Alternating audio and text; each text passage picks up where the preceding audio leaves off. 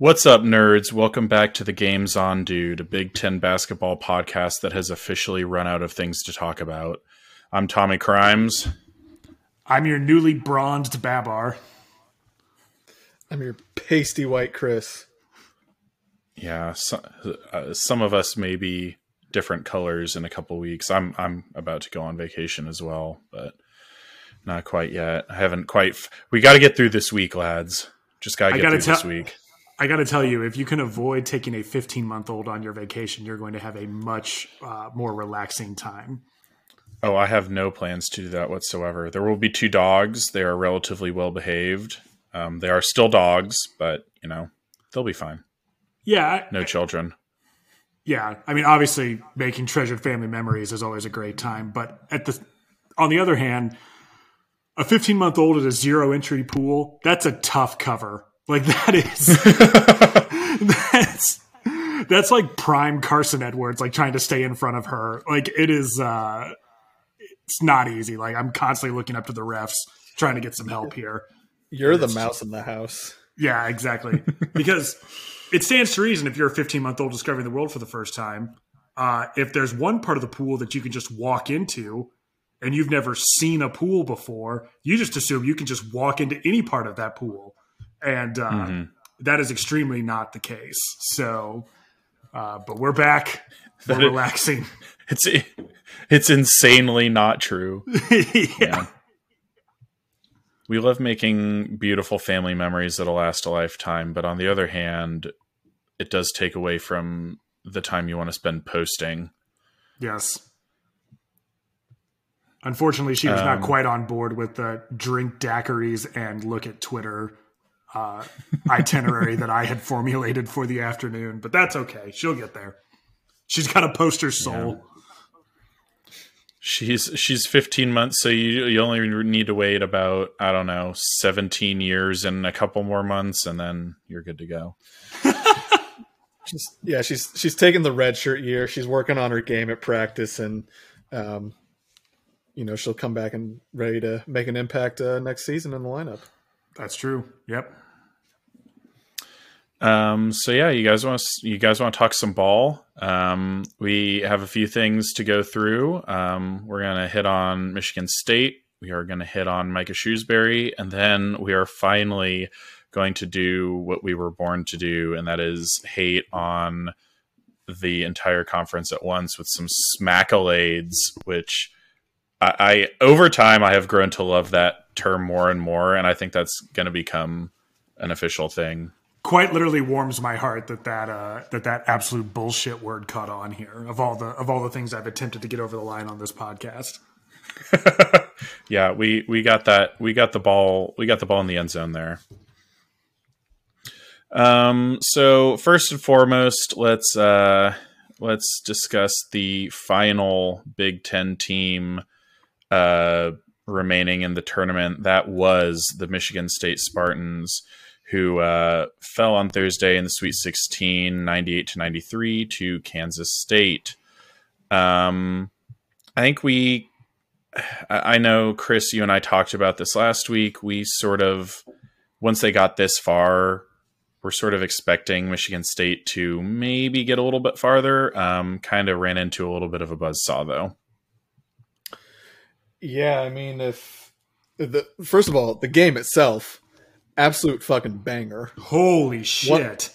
One, one of the the better games of the tournament. Um, at least up to that point. I mean, both teams nearing 100 in uh, overtime. Just the up and down pace, the shot making was just preposterous. Like every every possession on both ends, both teams were getting wide open looks. And um, I know the the the big takeaway from from that game, and really, I think that region and the tournament as a whole has been um, Markquis Nowell. Just that performance Thursday night, and I know at this point it's a little bit stale, especially now that they went on to lose to um, to FAU. But just absolutely electric stuff in the in the Garden Thursday night, and Michigan State had a chance to win it at the end, but Kansas State made more plays, so you kind of tip it's why, to them and move on.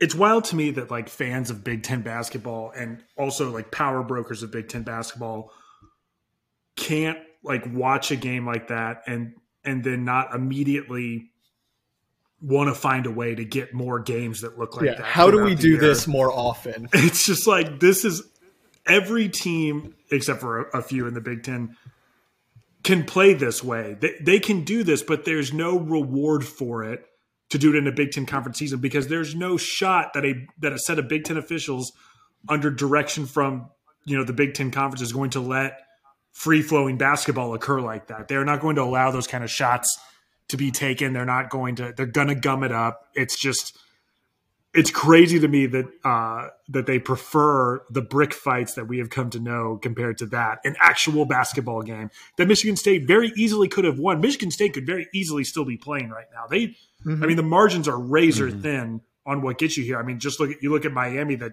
uh, you know had their hands full with Drake and then stepped on the gas from there on out. Uh, Michigan State, same story. Could easily be you know an Izzo year going right now, but they just uh, you know they didn't have the shot making right there at the end, but they were they were right there. It's, it's just so frustrating as a fan of this conference that we are that we look at that and go, nah. I, I would much rather roll around in the mud. That'd be so much better than this. Well, hey, it's hard to argue with results.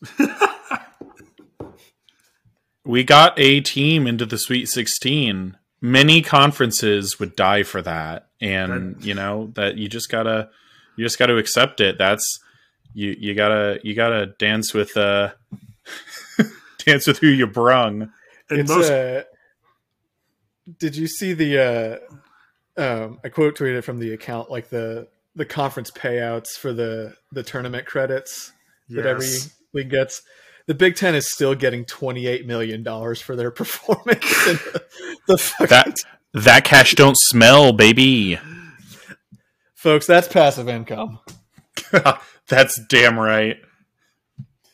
it, it's so gross that the minnesotas and the the nebraskas and the wisconsins of the world get to reap the benefit of this mediocrity even in a year that did you see the Mike continues to DeCourcy? Did you see the Mike DeCourcy tweet that was like trying to gotcha people on like the 20 year old Big Ten title drought? Mhm. uh, and and trying to pretend that it has like why does why does performances 15 years ago have no have any bearing on what the conference strength is now? I don't know, dude. Take any metric that involves the Big Ten and the NCAA tournament you want, stretch it to any timeline you want, and it looks bad for the Big Ten. You can go back as the point is that you can go back as far as 20 years and get nothing. And even then, you have to pretend that Maryland's Big Ten or that Maryland's national title belongs to the Big Ten. And That's It's- the funniest bit. Like the the Maryland part is mind blowing to me. yes, Like, what the fuck are you talking about, man? also, brother, while you're tweeting this, there's eight teams left in the tournament, and the Big Ten is none of them. Like I like it's happening right now in front of our face. The the conference is not good. I mean, the seed list went one seed Purdue, four seed Indiana, and did we get that's it, right? After that it was all like six, seven, eight, nine. Um, yeah, I think Northwestern was Northwestern a was a seven. seven. Michigan Yeah. State was a seven. Um, Michigan State was a seven. Iowa was a was on the eight nine line. Maryland was an eight nine line. Yeah, like everybody else was, an eight nine, Yeah, except Penn State. I think was was Penn State was a seven. Ten. Oh, Or they no, was- Penn State did was you a get up 10. to seven. Penn State was a ten. Sorry, yeah, they were in a 7-10 game. That's uh, yeah. So it's just I don't. It's like it's obviously not working. yeah. The only argument you can make at this point in favor of the Big Ten continuing to do what you do is the most like bad faith argument possible, and it's the product is not good. The results are not good. What are we doing here? And again, going back to that Michigan State Kansas State game, this conference has the potential to play real modern basketball. They just have to be allowed to do it. It's so, and then it's always the usual suspects that are caping for the Big Ten. It's always Andy Katz. It's always Mike DeCourcy. It's always these guys that just carry the flag for the conference. And I know why they're doing it because again, that Because they're on the don't sm- BTN's fucking payroll. that cash don't smell, baby. But at the same time, have some fucking shame. Like you, if if you're actually going to like want this conference like if you want to advocate for this conference, you have to do what we're doing. This you have to bully them until they're good, and it's just right. Do not let them off the hook for this. They suck. They we all suck. We are the only true advocates for the Big Ten Conference. We are doing allyship for Big Ten basketball on this conference by telling you to your face you suck ass and need to change everything about yourself. Yeah. This is this is why we need to bring back bullying. You cannot look at a friend and just say, "Oh, well, you know what? We're going to pump you up even though everything sucks." No. I mean, you got to you got to say something. You got to you got to mm-hmm. set somebody straight and you got to tell Iowa that their fucking shirt looks like shit. Yeah, it's it's your buddy that just went through the hard breakup. You're telling him, "Hey, you're gonna unfollow her on IG. You're gonna get back in the gym. You're gonna get some fucking rugs and, and plants to put up in your apartment. You're not gonna mm. order DoorDash for next week. We're gonna get your shit together. We're gonna get back on the apps. We are getting that you up. futon out of there. We we are taking the Big Ten to the mall. We are getting a new wardrobe. It's Brother, we're going to Lulu. this is we are going to we are going to partake in some effortless athleisure fashion and you are going to get a hotter girl man it's gonna be fine It is. like It is it is time for Queer Eye for the Straight Basketball Conference. it's like it's five guys from the We- big east like telling them telling people how See this? This is a three point shot. it's, it's dan hurley just like smugly shaking his head like for an hour This is this is what a spread pick and roll likes looks like.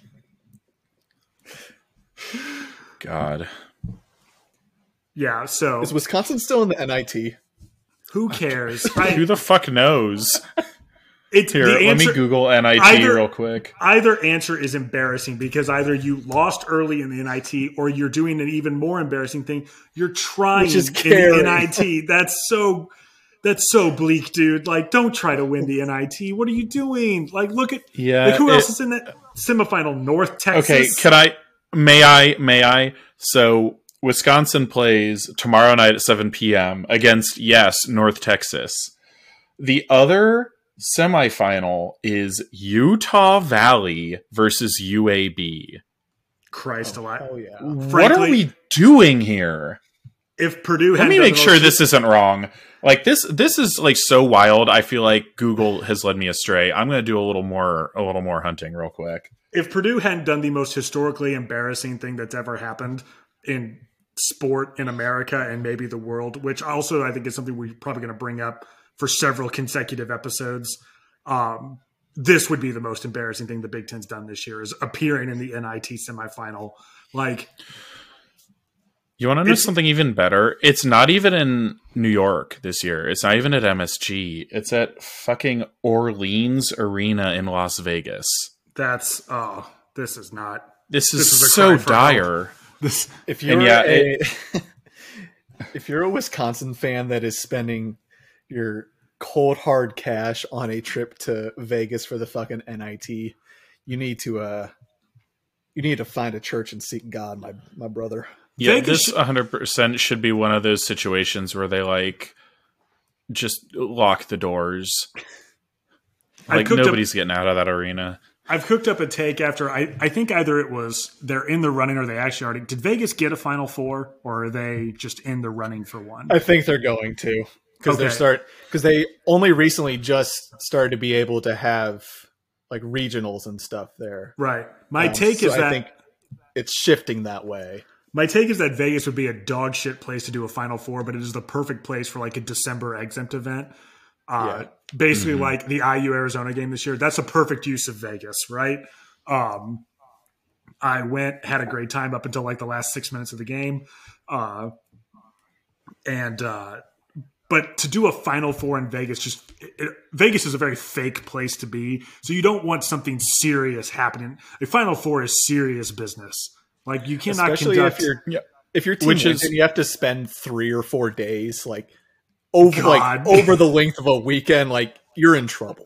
That's way im- too long to be in Vegas. Can you imagine the fucking check-in schedule that they're going to put in place? Like you are calling your head coach every 45 minutes to let them know where you are, and if it's anywhere other than the team hotel, You are FaceTiming. Yes, that's God. I can't like trying to keep track of a gaggle of 18 to 22 year old athletes in Las Vegas for four nights. No shot. I totally I totally agree. Like Vegas is not a place for a serious uh, event, and that's why the NIT is a perfect thing to hold there. It should Yeah. be there. So Mm, true. yeah. I think that I think they should take it out of Madison Square Garden forever and put it in Caesar's Palace. Ooh, that's a spicy meatball. They should. I don't even know if they have a basketball court there. I don't care. They can find. They can put one in there. It's a big place.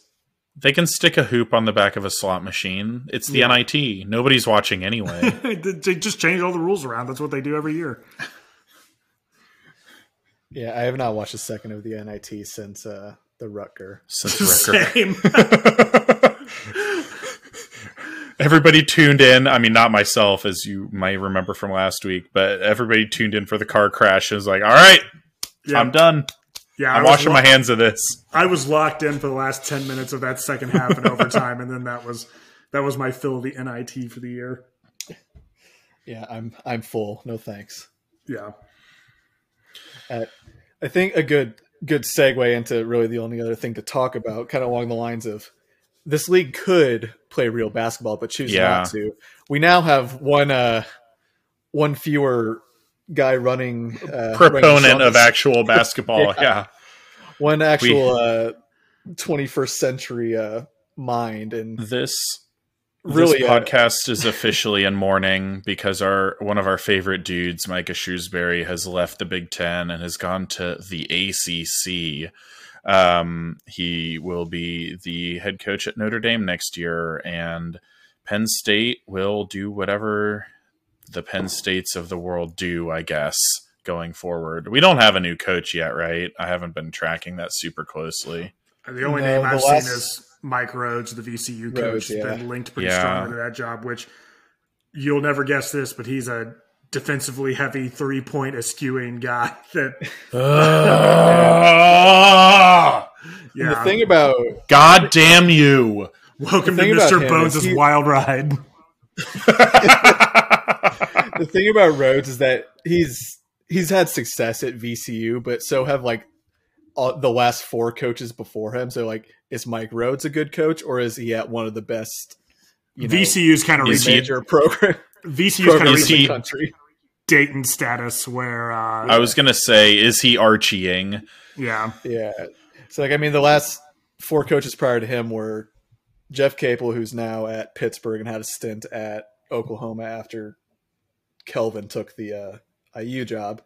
Shaka, who went on to get Texas and reinvented himself at Marquette.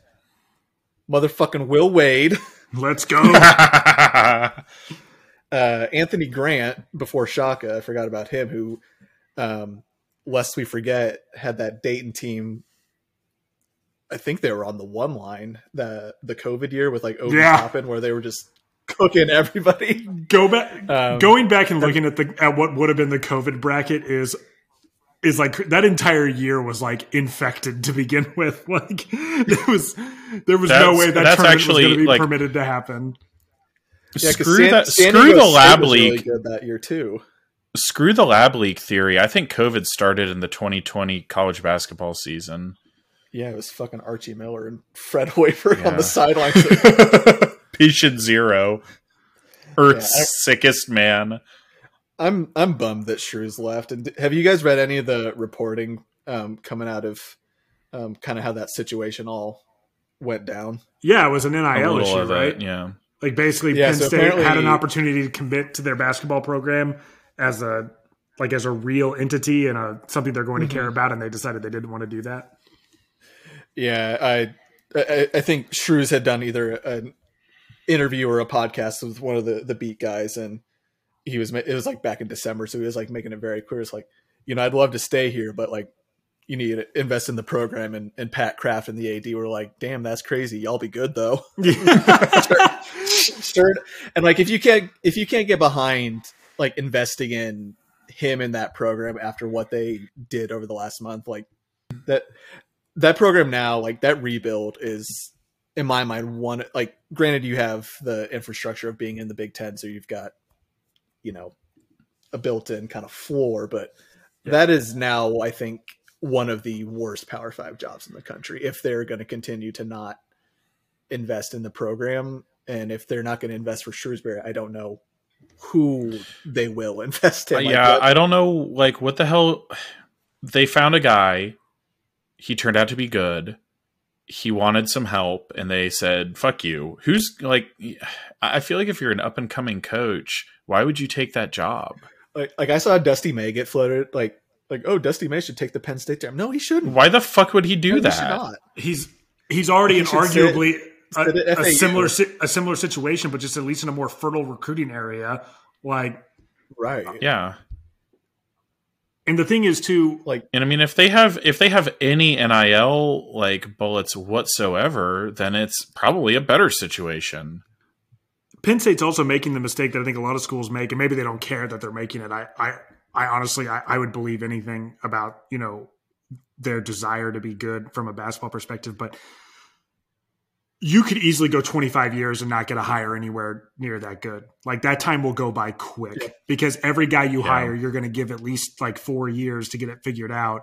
And I, I can pretty much guarantee no one's going to have it cooking in year two the way that Shrewsberry had it cooking in year two. It, each and, subsequent hire that doesn't go right is going to make the next one even harder. Yep. Mm-hmm. Indiana basketball fans know all about that. Yeah. yeah. Welcome to the treadmill. yeah. Once again, Mr. Bones Wild Ride never ends. Except the problem is, like, the only thing you're going to have to fall back on is the goodwill of Penn State basketball. Yeah, good luck. Uh, yep. Anyway, uh, so goodbye to Penn State basketball. We hardly knew ye. We loved you. You're gone.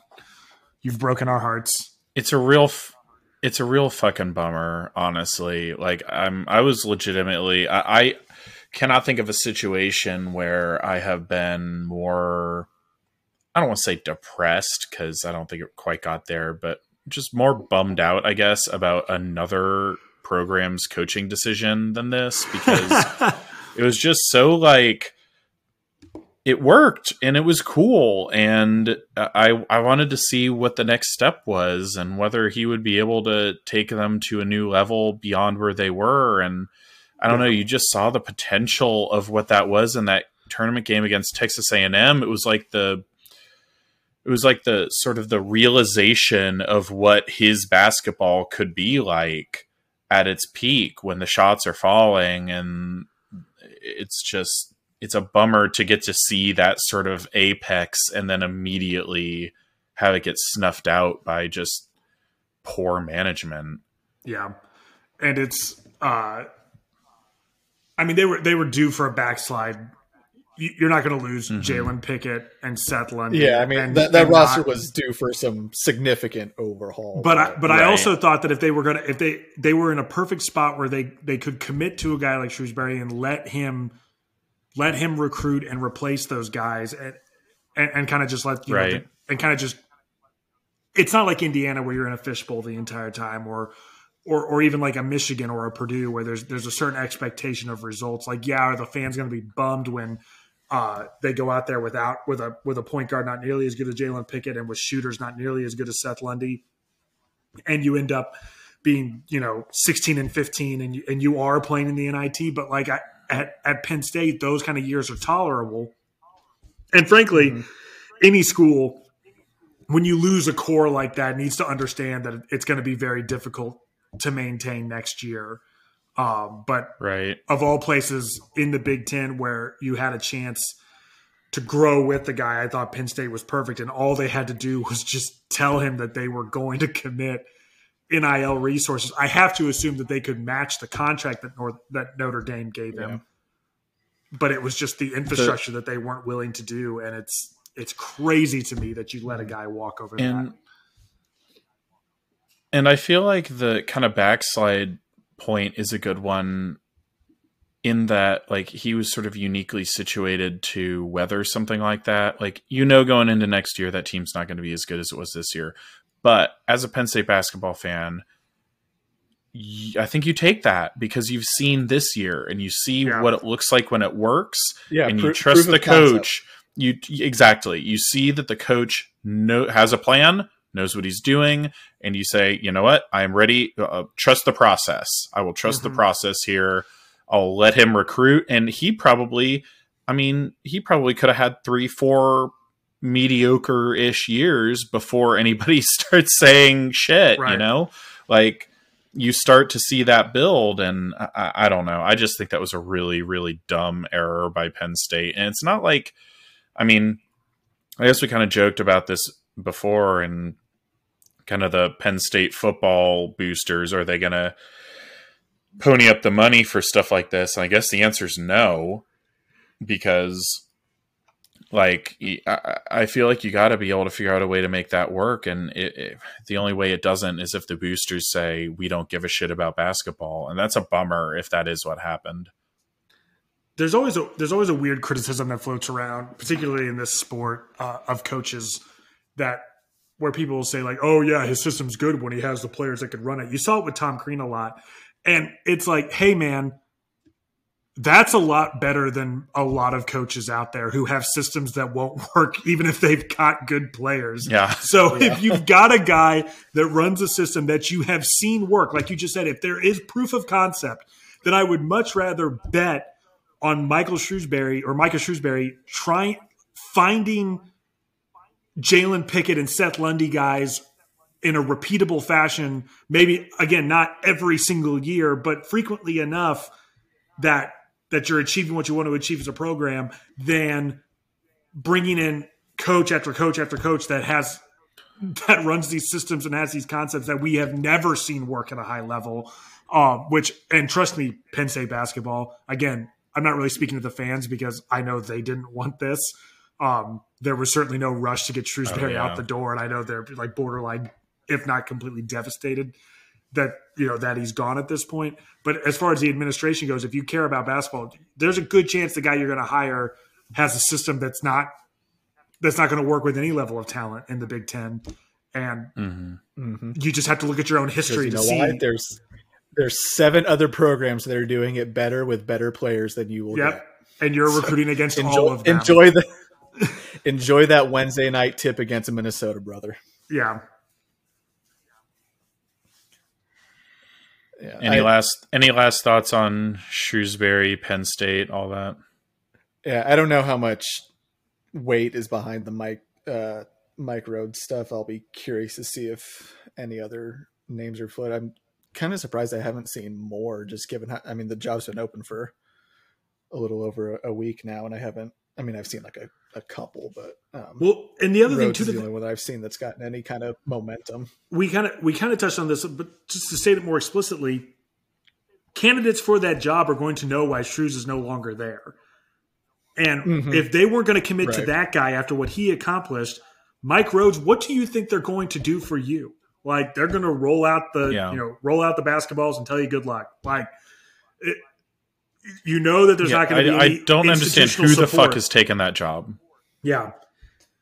I mean, is it is it crazy to think that Mike Rhoades has better institutional support at VCU than he would get at Penn State? Oh, he absolutely does. Yeah, one hundred percent. His contract won't be as fat, but man, no, I don't know. I, I think VCU is still probably, for, as, as far as mid majors go, I think he's probably doing just fine. I don't think there would be a, a you know, if they're I don't remember what Shrews was making at Penn State, but I can't imagine. Like I saw, I think Rodney Terry at Texas just got five years for three million a year. Like Penn State's not paying a, a coach three million. He'd probably get like a little over two or like two and a half. And I, am right. sure VCU is probably paying him. And if you're Mike five or something like that, if you're Mike Rhoades, like if you just kind of keep the keep the trains on time at VCU mm-hmm. a year or two more, there's probably a better job than Penn State that will come for you. Because again, they've I mean, kind of become kinda, the yeah. they've kind of become the Dayton uh, or they've kind of yeah, joined I mean, Dayton. Kind of been he's been floated like for he's in the mix like every single year. He kind of can wait and pick and choose and, and what he wants to get involved. Yeah, he I just looked it up. He he's making 1.2 a year at VCU. So like that's still if I'm a coach in demand, there's no way in hell I'm leaving for this because you just you know you're going to get hung out to dry. And the first time that you ask for anything they're going to tell you no well sorry. Like if you're making any I, I know that there's a big difference between 1.2 million and 2.5 million as a person who makes less than both of those but I feel like if I'm in a position where I could leverage my success to do even better, that's probably I'm probably going to gamble on myself there. And that's going to be tough for Penn State because they've kind of shot themselves in the dick here. Yeah. Is is Providence is making 2 million at Penn State. Is Providence a better job than Penn State? I think so. I think Probably. so too. There's more bas- there's more basketball history there. And I think the administration cares about. I mean, that's pro- like basketball is the sport there, so right. Um, yeah, I, I think without a doubt it's. I was trying to think of like comparable jobs in the area that Mike Rhoades could potentially be, but I, I know Providence is more or less zeroed in, or if not outright hired Kim English. Uh, but yeah, I mean, I think which Penn State's a decision a, for them. I mean, like you, it's not Penn State's not quite to the level of this, but like the Cal job out in the Pac-12, like that's an like that that job is the worst job in Power Five. Yeah, that's true by a significant margin. But like it, you're kind of that's where you've you've got at least similar institutional resistance to your success, right? Yeah, see, at Penn State, you just don't get NIL. At Cal, you don't get NIL, and they also uh, ball tap you on a daily basis. like right before practice, too. It's very inconvenient. Not sure anyone would take that job. Hey, if it, you get a cool uh, million and a half or whatever they pay out there and get to live in whatever the fuck. Get get slapped in the balls for a cool grand. Honestly, brother, that's uh, that's passive income. income. All right. Well, this has been the last episode of the Games On,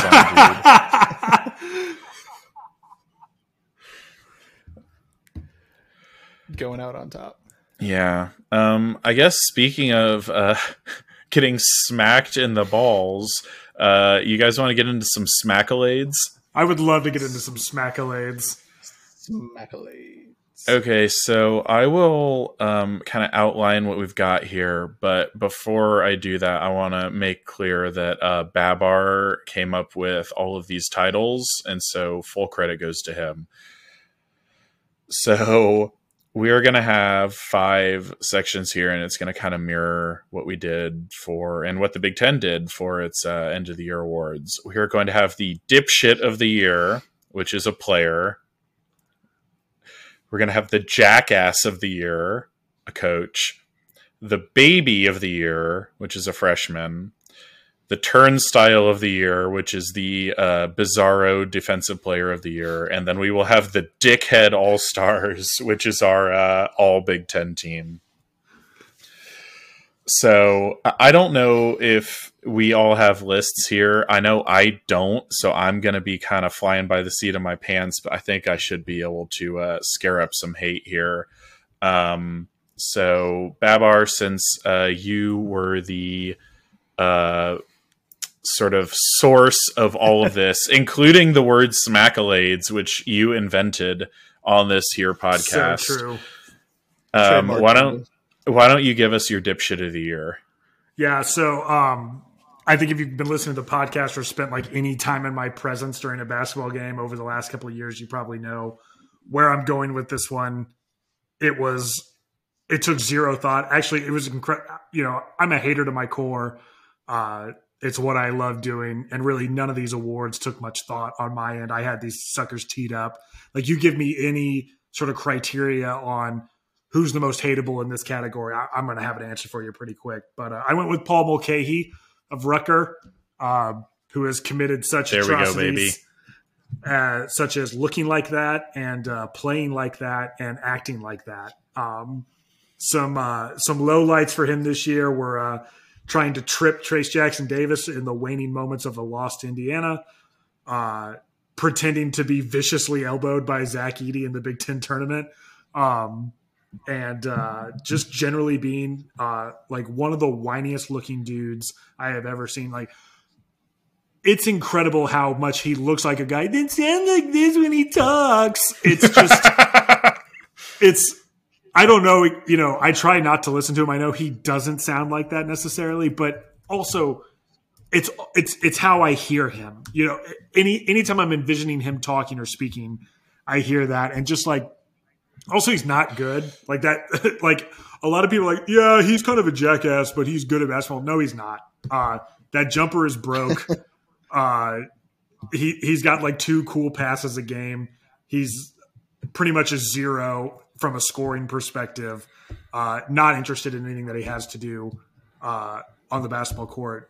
Uh, hopefully, he's he's gone uh, to go pursue a uh, anonymous career overseas, so I never have to think about him again. Um, I'm going to jump in real quick because he was also my uh, dipshit of the year.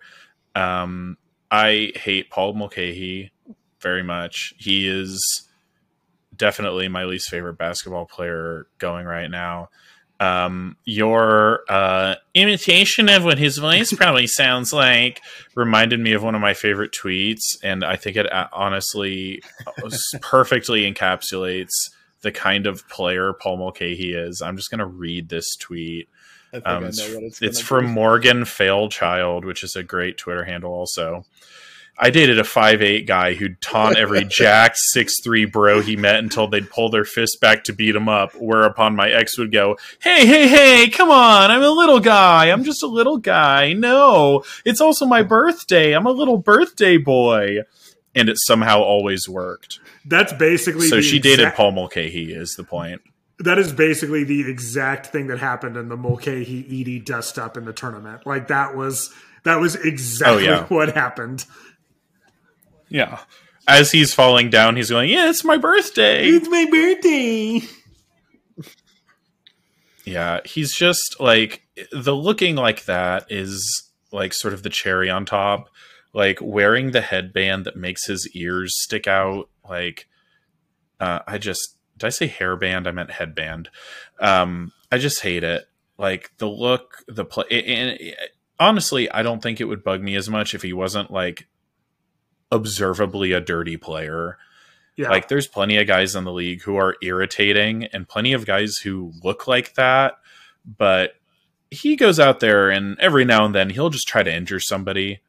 And mm-hmm. I think that's horseshit. I want him out of the league. I want Rutgers out of the league. I want the whole fucking operation just completely torn down to its studs. So, yeah, I'm joining you on your uh, Paul Mulcahy dipshit of the year corner. Chris, a, who do you have? He is a he is a five tool dipshit. Like he has got everything. He really is. For. He really is. He's the Juan Soto of dipshits. I'm gonna zag a little bit, Ooh. but I think when uh, you, Gonzaga is not in the Big Ten, you can't take Drew Timme. Uh, I think this player is kind of a kindred spirit to Paul Mulcahy in that he sucks, he looks like that, and he's just a pain in the ass to watch. And I'm tired of um, fans of his team trying to convince me that he's good. My dipshit of the year is Ethan Morton. Let's go! yes. Hell yeah, brother! It would not Some, be this uh, podcast if a shitty Purdue role player wasn't catching a stray. This is so good some uh, some low lights for uh, for our boy Ethan Morton, uh, shooting twenty seven percent uh, from three on on the year on almost three attempts per game, uh, getting benched down the stretch of uh, Purdue's season and man- and failing to score in the final three games of the season. Six scoreless games overall on the season, and the the absolute lowest light is after all season being hailed as some excellent, fantastic defender, getting absolutely torched by Jalen Hood Schifino to the tune of 35 points. Ethan Morton, you are the dipshit of the year. That's I think that's a I great gotta pick. say- I love I that. gotta say, he would have even been. I don't even know if he's in my top five off the cuff of Purdue players. I would give this award. So the fact that you're giving it to him is sublime. Like it's just. He sucks. He's bad, he's bad at basketball. I hate watching him play. this is. God, I'm gonna cough up a lung. This is so funny to me. oh my god. Remember when Babar uh, recommended that he get benched, and then Matt Painter actually did it, and they immediately played better. Yeah. Here, let me. Uh, I've I've got his his line up. Uh, fuck, where was it? Um, final three games. Let's uh, let's go over some uh offense, some minutes played, offensive rating, and points. I already mentioned no points in any of the final three games. Against Fairleigh Dickinson, 17 minutes per game, an offensive rating of 33. Good No po- God! No, God, no points. dude. Penn- God. Penn Penn State, 16 minutes, offensive rating zero. No. Points. Ohio State, 17 minutes played, offensive rating zero. No points. Against Ohio State? Ohio State, yeah. Holy shit. God. Also, That's- does anyone want to hear a couple of his uh his player comps for uh on KenPom? Oh, I thought you were going to say this was on the Ringer draft guide. It could be. Ah. uh I think I know. what a couple of these 2022 are. Miller Cop, Oh, which- God. Oh Sure. no! 2016 Collin Hartman. What? Ken, uh, Mr. Pomeroy, I'm going to need to see that algorithm. Show co- your uh, show work, your work. are the, The comps math ain't just mathin'. are the cops just like vibes? Like what's going on? Like I think he's being comped because he's white. I think that's what it is. I think KenPom is doing reverse racism. If Yeah. Ethan Morton was as good as 2016 Collin Hartman, Purdue would still be playing right now. like Yeah, hundred percent. He wouldn't be registering offensive ratings of zero. yeah. Yeah. what the Oh man, that's got it. Like usage percentage must have like a huge bearing on that statistic because also Yeah, very impressive for so. uh, for Ethan Morton to play the minutes that he did and register a 11.2 percent possessions used. It's just like Cardio all star. if we have nothing else going on, bro, you can have the ball. Ethan Look, Morton at- can have a little contested jumper as a treat. Look, man, at least he's closing his rings. That's yeah. That's so true. He's the only player to play with an Apple Watch on. He's occasionally just checking it. He's hitting the little rings. He's like, "All right, I only need two more minutes of exercise, coach. Can I uh can I get a little after halftime?" Hey, my heart rate dipped below 130. Can I get back in? Yeah, he's he's like taking the the ball from like the walk ons like up twenty five. Just like I've got to close my stand ring. That's tough to get much to because because when you're just standing in the corner doing nothing, you got to make sure you're wagging your arm a little bit so you get credit. Yeah. Uh, what's next? Jackass of the year. That's- Yeah, Jackass of the Year, which is our coach, and I, I think I'm gonna jump on this one first. I have a feeling that at least one of you is probably gonna have mine too, and I wanted to say his name first. It's Fran McCaffery, Ooh, yeah, and I'm giving it to him just based on that fucking stare down that he did with the referee in that Michigan State game. That's some of the most bush league shit I've seen from a coach in some time, and he has been pissing me off for years. I hate his face. As a fellow red faced person, it enrages me to have to see him go like full like tumescent. Um, I just hate it. I hate everything about it, and I'm tired of it. Quit making a mockery of our beautiful league, Fran. it is the def- the defense that we get from Iowa fans kills me about this guy because the the thesis is that he's a whiny little pissant, and the rebuttal is that yeah, he's a whiny little pissant, but he gets results. Hey, bro, he has never been to a Sweet Sixteen. Let me let me repeat. and that. hasn't and also hasn't won a Big Ten. Let me get real close here. He has never been to a Sweet 16. Not once in his life, not once at Iowa. Like, his shit does not actually work. You say it works because you have no other choice, because you know he's going to be there forever. So you're just going to have to cape for it. But, like, his act sucks, he sucks, and you suck. Like, great pick. You could do this any year, and he's. I mean, he's right there. Like a lifetime achievement Peren- perennial contender. yeah, God, right there. Like literally, like the Matt Painter of like of of this award. Like how Matt Painter's kind of It's- always on the periphery of the Coach of the Year award. I think it's important to note, along with what you were saying about how Fran McCaffery has never made it to the Sweet 16, that um, Iowa has not won the Big Ten since 1979. Yep. And no, winning the conference tournament last year doesn't count because the conference tournament means jack shit.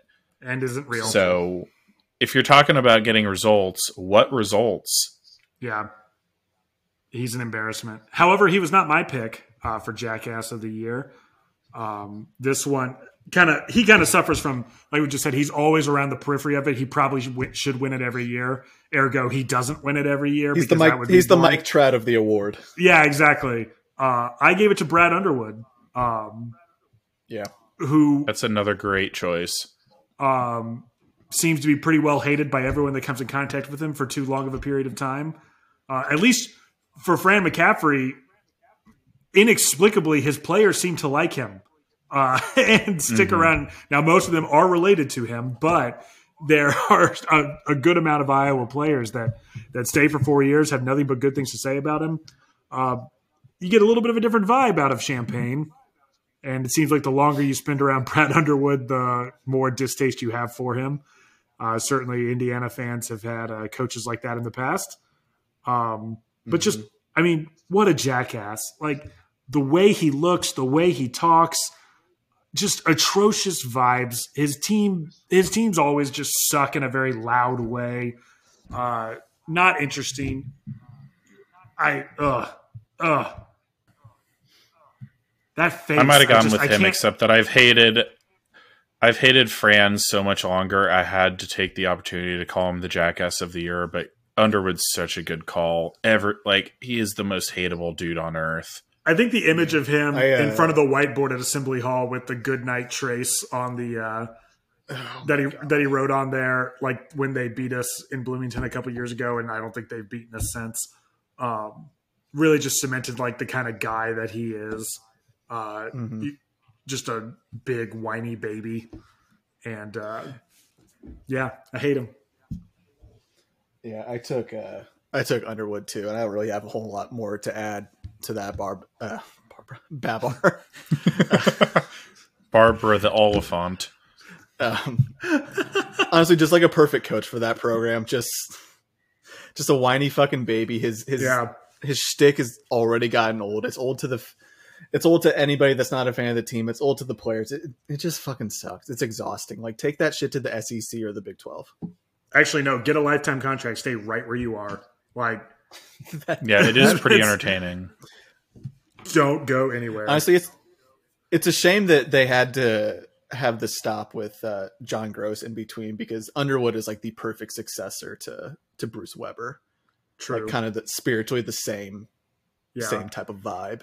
just like an angry crier instead of a like weepy crier. Yeah. Yeah. Since Also, Bruce Brit- Weber since Bruce Weber is the Fred Willard character from Best in Show. I, I know we've talked about this remember. before. Um, Brad Underwood, would wet guy of the year. Yes. Yeah. I think so. Okay. I'm trying to think if there's been anybody even approaching as wet as him this year. He looks like he smells like the lemon. entire the entire maybe the entire Rutgers fan base they got pretty uh nude and red Took a little dip in the Hudson. yeah which is not a good idea Well, it depends on That's why you ask. Paul Mulcahy looks like that. Yeah, it explains so much, dude. I'm gonna take the lead on baby of the year unless we have anything left for Jackass of the year. No, I think we covered everything. Let's let's hear your uh, least favorite freshman. I I'm gonna predict there's gonna be some. of the year. I predict there's gonna be some overlap on this one too. Uh, going in line with my uh, Jackass of the Year pick in Brad Underwood and guys that are tired of Brad Underwood shit. Baby of the Year, Skyy Clark from uh, Illinois Woo! for getting the fuck out of there before it even finished up. Like, and then to commit to Louisville merely seconds after Illinois lost to Arkansas in the tournament, just chef's, kiss, hating. That- That, like that is Especially that's because a you know there's no hating. reason. You know there's no reason for him to choose Louisville, or probably just whoever was most recent. He was just like, "Well, I got to do it now, so it's Louisville." I love the Yeah, idea of I- like leaving Yeah. Illinois ostensibly because it's a never-ending dumpster fire, and then looking at Louisville and being like, "Oh yeah, that's a much better situation for me." Yeah, money talks, baby. Money talks. yeah, Skyy Clark, baby of the year. Nice. Don't Uh, remember anything about him as a player, but Great. very I don't funny think. I think I literally. I think I literally didn't even see him play a game. I don't think I watched an Illinois game that he played in. Great pick. I think by the time we actually started this podcast, I think he was like already on his way out the door. Yeah, so- that's what I'm saying. Like, I think it was like episode one or two that we talked about him leaving. yeah. yeah. Uh, my baby, fondly. my baby of the year is uh, Connor Essegian um, of Wisconsin. Uh, mostly, this is kind of more of a, a projectable pick. Um, he already looks like that. I have a feeling that he's going to be well in contention for dipshit of the year pretty much every year he's at Wisconsin. Um, he sucks, uh, and uh, multiplying this for me is Indiana fans' fascination with this uh, idea that he's going to transfer to Indiana. Um, I don't think there's any interest in Indiana taking a player like Connor Essegian. I think if there was, they probably would have recruited him uh, out of high school. And uh, yeah, so don't like looking at him. Uh, don't like when he has success. Um, looks like he's just going to be another world class piece of shit up there in Madison. And uh, I personally uh, can't wait to hate him deeply for the next several years. I love that. That's a good pick. I, I especially love the like weird Indiana fan psychosis dynamic of it. Um, Yeah. really good shit. They see a, they see a kid from an Um, Indiana Bryant McIntosh. I was see- thinking the same thing, Chris. they see a kid from an Indiana high school hit one three pointer for another team and they lose their absolute mind that like the administration didn't get his signature on the team. Like it's just like you guys need to settle down. If we recruited every white kid that could hit a three pointer uh, out of an Indiana high school, uh, we would not have enough scholarships and our team would suck ass. Yeah, Brother, we are not winning the Horizon League like that. Yeah. we would have we would have had to go through a season of starting point guard uh, Braden Smith. Um, so before I give my baby of the year, this is most decidedly not my baby of the year. In fact, he was my freshman of the year. But I just got a text message from a friend of the pod, Joe, um, that Jalen Hood Schifino is at the restaurant he's at right now. So if we want to put together a quick GoFundMe and maybe jack up some NIL money and maybe see if we can get get him to stick around for another season. Um, yeah, we, we've we've got a man on the ground here, so Give us a Um, thousand dollars so we can give Jalen Hood Schifino a thousand dollars. exactly. Well, eh, maybe more like mm, seven hundred. We're definitely skimming some off the top there. Give give us a thousand dollars so that we can give Jalen Hood Schifino one hundred dollars. um, my baby of the year is Fletcher Loyer. I Great pick. have sort of similar reasons to Babar's because I think he will actually develop into a tremendously irritating player for uh, Big Ten teams to go up against. Um, but we did have to spend much of the season hearing about how great he was, and then literally never showed it in any games of consequence. Um, and he's also a guy who's got a face like that. Oh, so God, I I yeah. just I just know that in two years I just know that in two years he's gonna really piss me off. So I just I want to. This is like you said about a season. This is a projectable pick. This is a pick for the future. But yeah, Fletcher Loyer is my baby of the year. My thing about Fletcher Loyer being a projectable pick, that assumes he sticks in the Big Ten for the rest of his career. And if that Fairleigh yeah, I- Dickinson, and if that Fairleigh Dickinson tape is any indication of him getting blown by by a bunch of D two transfers, I remember texting my Purdue fan friend uh, at one point, being like, "Does Fletcher Loyer know what a defensive stance is? Has he ever bent his knees? Has he?" he's running around straight legged. it's just, oh man, not a good basketball player. Great pick. Yeah. I, I I still maintain I think he's going to turn into something. It's going to piss me off, but you know we'll see. Obviously, he plays for a team I don't like, so I hope he does poorly.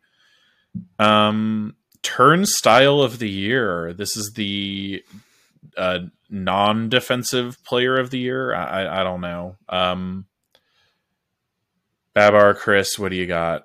There were definitely a couple of Indiana players I could have given this to, um, but partly I didn't want to because I I like the Indiana players.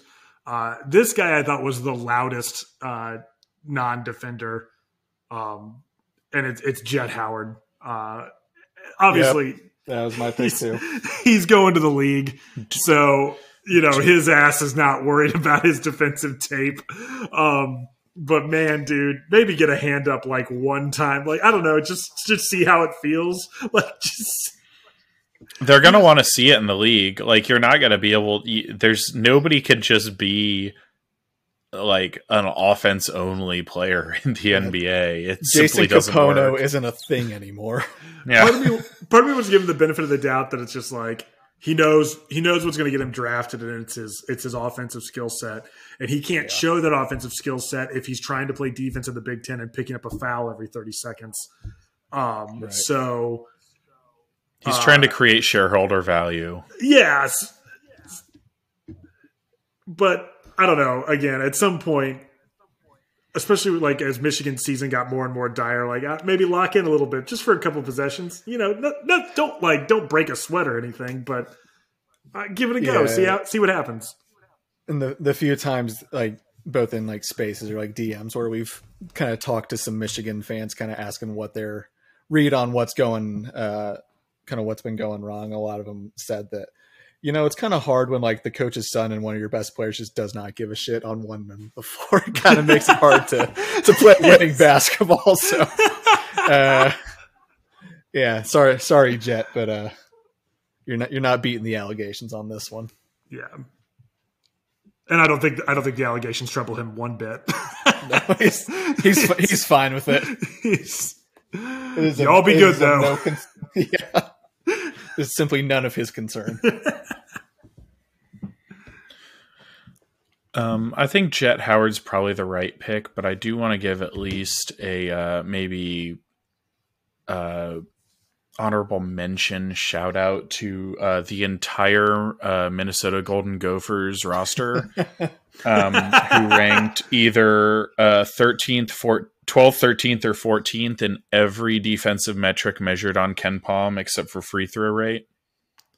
I think that's pretty impressive. It's also 13th or 14th for most of them, and it's not super close. So, yeah, really bad stuff from them. It's like when uh, the Atlanta Hawks lineup won like Player of the Month that one Yeah. season. when it was like Korver and, and Horford and all those guys. Collective Achievement Award. was that uh was that when Woody was coaching? Or was that after that? Uh, that was after I think um because I think Woody was at the Knicks at the time. Yeah, you might be right. I think that was later. Might have. Uh, fuck, who was who was coaching the Hawks at that time? It's really hard to keep track of who's coaching the Atlanta Hawks at any given time because really who gives a shit? Uh, that was uh, Budenholzer. Shit, before he Oh. went to the Bucks. Oh yeah. Also, also Zach Osterman. Sorry if you're listening to this. I know you care about the Hawks, but it's pretty much just you. All right. What's left? Dickhead All Stars? Dickhead All Stars is left. So I rounded out uh, from my original picks. Mulcahy and Essegian made the team uh, of my Dickhead All Stars, and they're joined by uh, three guys that were easily in the running for Dipshit of the Year, um, but just a, a, tough, tough at the top to to knock the yeah. to knock Mulcahy off that throne. Uh, pretty much any other year, these guys probably win it in a walk. They just it wasn't going to happen this year. That's uh, Purdue's Mason Gillis. Um, uh, like maybe the fakest tough guy I've ever seen. it's uh, you can't uh, you can't taunt TJD um, when he's up in your face and then get so scared he's going to block your shit that you travel the immediate next possession. It's just not gonna it's yeah. not talk. Yeah, talk about a guy that's just afraid of the big moment. Like, oh yeah, the the the Trump bit that uh, no no no get those lights off like that that's Mason Gillis like yeah. fake tough guy like refusing not cut out for the big moment refusing to yield your spot on the court for the national anthem so you can finish your free throw warm up and then turning in like an absolute dog shit performance and a uh, you know pretty substantial loss to your to your rival on your home floor for a sweep. Also, just loser stuff. Like I, I you hear from these Purdue fans all the time about how like you know he's this hard nosed tough guy, and you don't want any part of Mason Gillis. I don't think Mason Gillis wants any part of anybody. Uh, at least not once the chips are actually down. He'll talk all the shit he can uh, when there's nothing going on, but once the bullets are flying. Uh, that you aren't finding that dude anywhere. He is hiding in a broom closet. Like and he was also just like the discourse around him specifically from like the Indy Star and Gregg Doyel specifically was just very weird with like yeah. the taunting and like yeah. Purdue was getting court stormed every every the other bit, night. The bit where uh, Greg tweeted like, "Oh, when they taunt Mason Gillis with DUI and then he hits a shot, I like it a lot." It's like, dude, really weird, dude. Like, what's up? What man? are you? what? How, how, who loves drunk driving that much? Mason Gillis does. Twenty four yeah, rack mean, of Coors and and this giving this man the keys to his 2011 Toyota Rav Four. Hashtag column coming.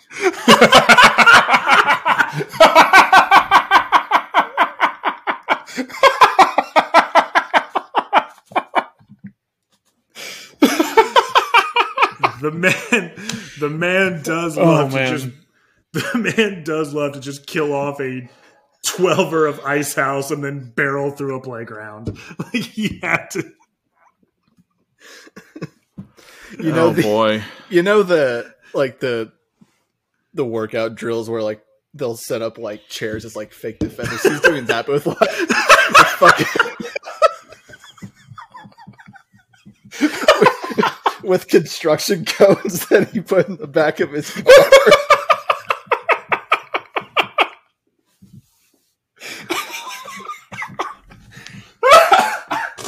Oh man. Parody. oh man. He was um, also on my Dickhead All Stars, by the way. Yeah, yeah. Babar, did you get through all five of yours? I feel like no, we've gotten very Mason Gillis pilled. Was that the second one? literally just the third name and joining Mulcahy and Essegian. The the other two won't take very long because they're pretty self explanatory. Um, not that Mason Gillis wasn't, but um, these are uh, uh, Matthew Mayer uh, or Meyer, or however you say his name. I don't care. He looks like that. He's not good. Um, he uh, him, I, I, will say I almost took him off the list once the Monster Energy drink fiasco became known because I was just like, man, way to be dialed into who you are, bro. Like that's yeah, like the brand is strong.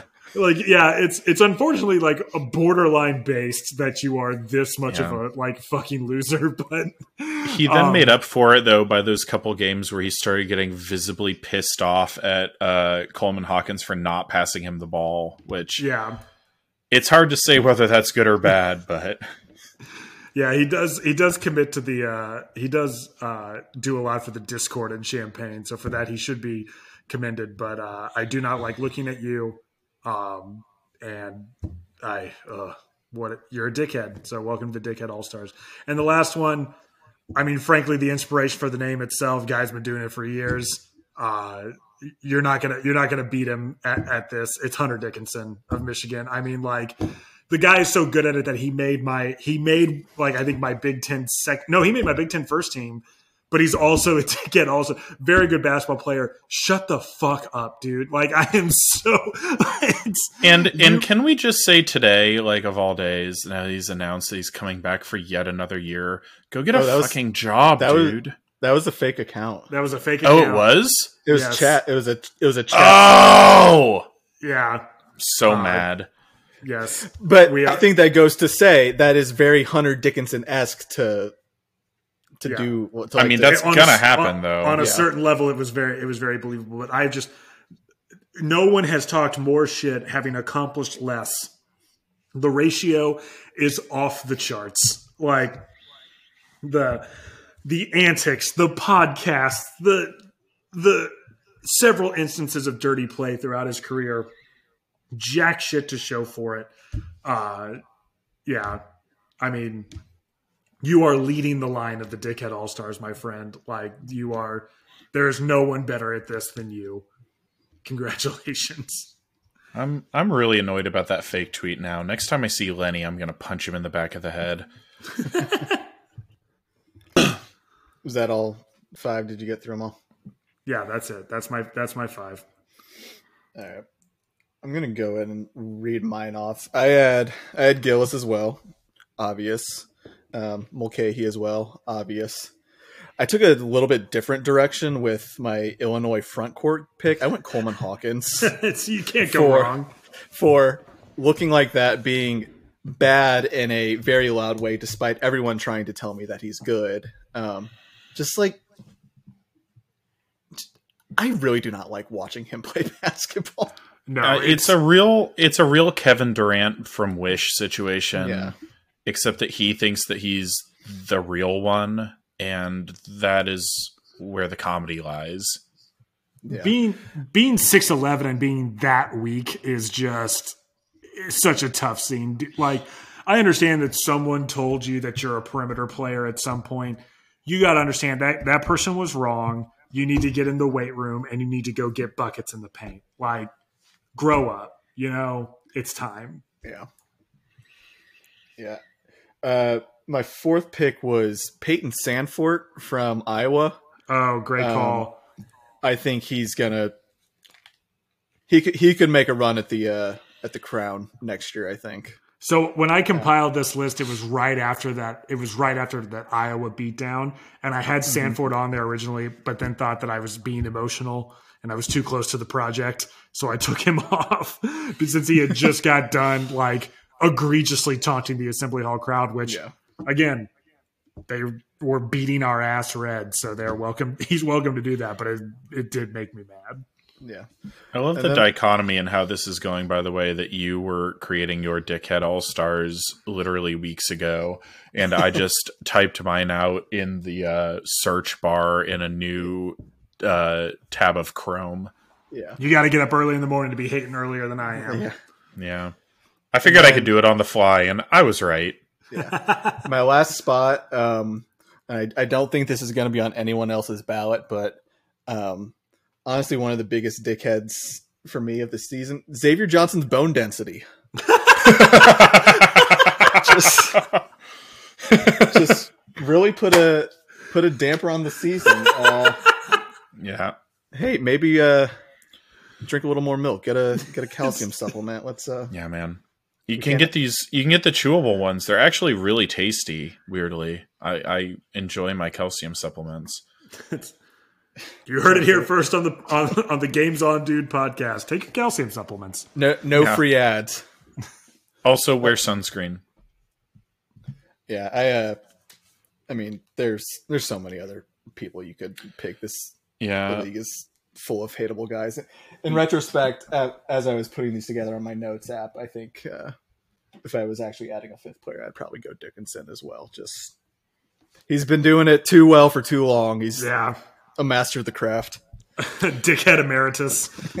Um, so so my there's going to be a fair num- amount of overlap with mine as well. Um, I was actually realizing Babars, you were going through yours. Three of my five were also on yours, um, and that's uh, Mulcahy, Dickinson, and Mason Gillis. Um, and then I also, like you, Chris, went Coleman Hawkins for the uh, uh, Illinois front court pick.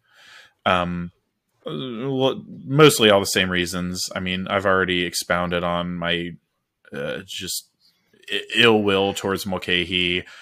Uh, Mason Gillis again, same. Hunter Dickinson, just look at the guy, and Coleman Hawkins, you know, same.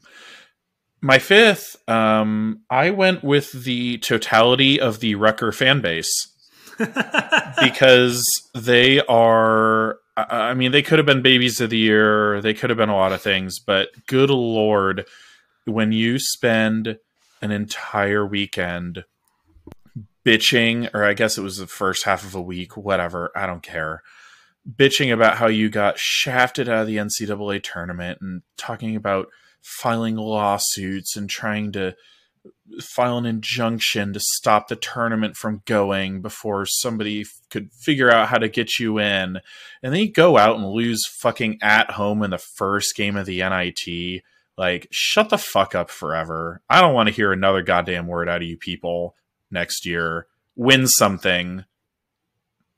And and by win something I don't mean beat Indiana in a sporting event because that's not a championship. They are deeply unserious people. yeah. We probably got more uh more uh I don't know what I'm trying to say. More more content out of them than just about anything on this podcast other than Purdue's backcourt, right? I was. It's up there with the uh, the Revolution and Champaign. I think those are kind of our three biggest things. We're track like tracking the sort of Three three dissolution. pillars of the podcast. it's tracking the dis- dissolution of the Illinois basketball team, making fun of Purdue's guards, and trying to avoid getting stalked by people from Central New Jersey. Well, only I think two of us are succeeding at that third one. but- Yeah.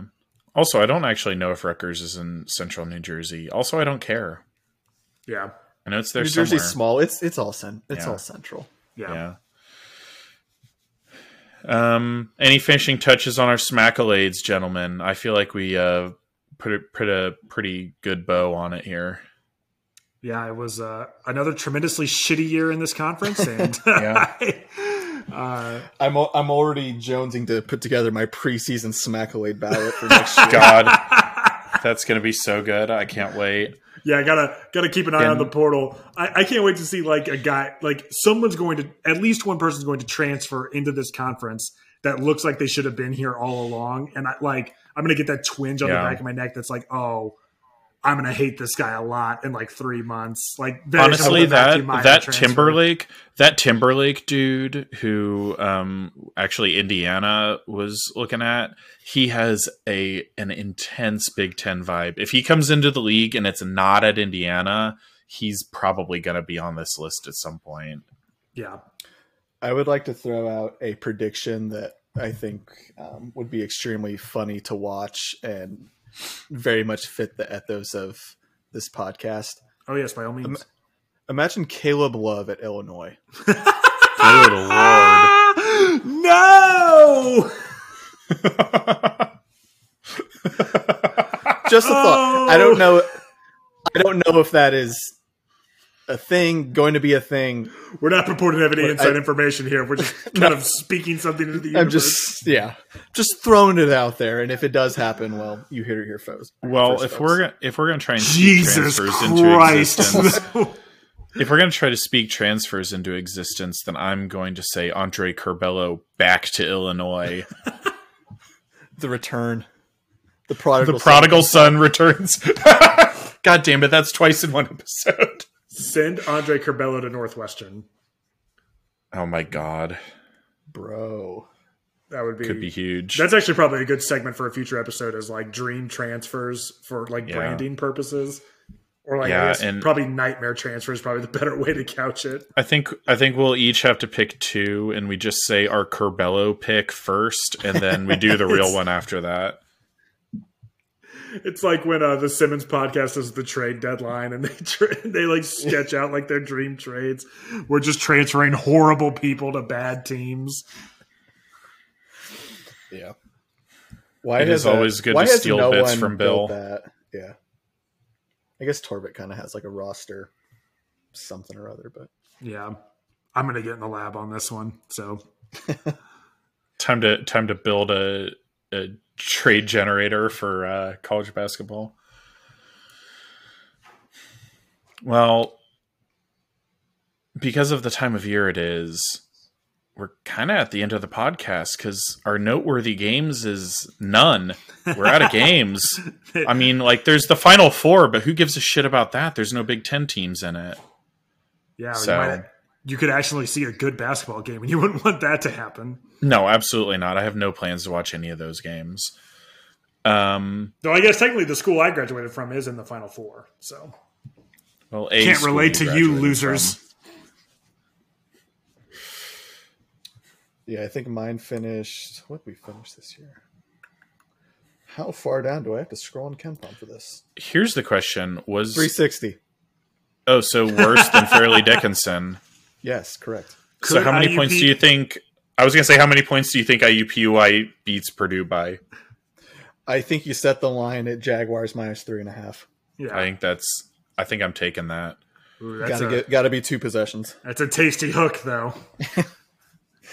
Keeping that back door open That's right. for the for the backbreaking Ethan Morton three with ten. he splashes one from the To- corner to cut it to, to like the TCU cover To- against Gonzaga. to raise to raise his offensive rating for the game all the way up to four.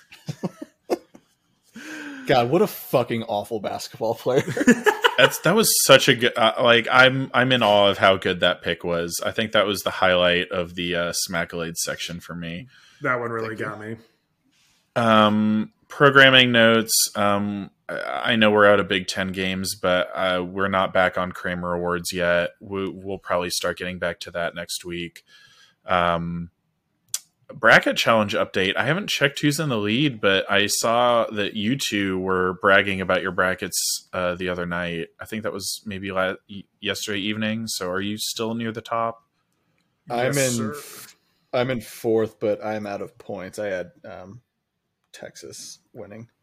Babar is in eighth, but has uh, has UConn winning it all. But there's someone in second with the bracket name of Max Montana fan. Talk about a deep cut. Holy Yeah. Fuck smoke. yes, that's They so are- good. Cow. They are certainly was in the second. they are in the pole position here for sure. Who who's in first place right now? Uh, Uh, somebody that picked UCLA. Yeah, somebody that's that's out of points. So Uh, La, La Magnum, the same guy that was Okay. last time we recorded. Um, I'm in like 58th or some shit. I suck at brackets. Fucking Arizona. I'm just going around telling random people on the street, remind me not to pick Arizona next year. Um, so yeah, I think that's all we got. Um, anything else you guys want to hit on before we uh, pop into the uh, closing segment here? I have said all I need to say All right. this week. Yeah. and in a in a cool uh, one hour and eighteen minutes. Um, thank you all so much for listening. Um, feel free to check us each out on Twitter. I'm Tommy underscore crimes, Babar's Babar ESQ, and Chris is Chris Schutte three. The podcast is at Games on Pod.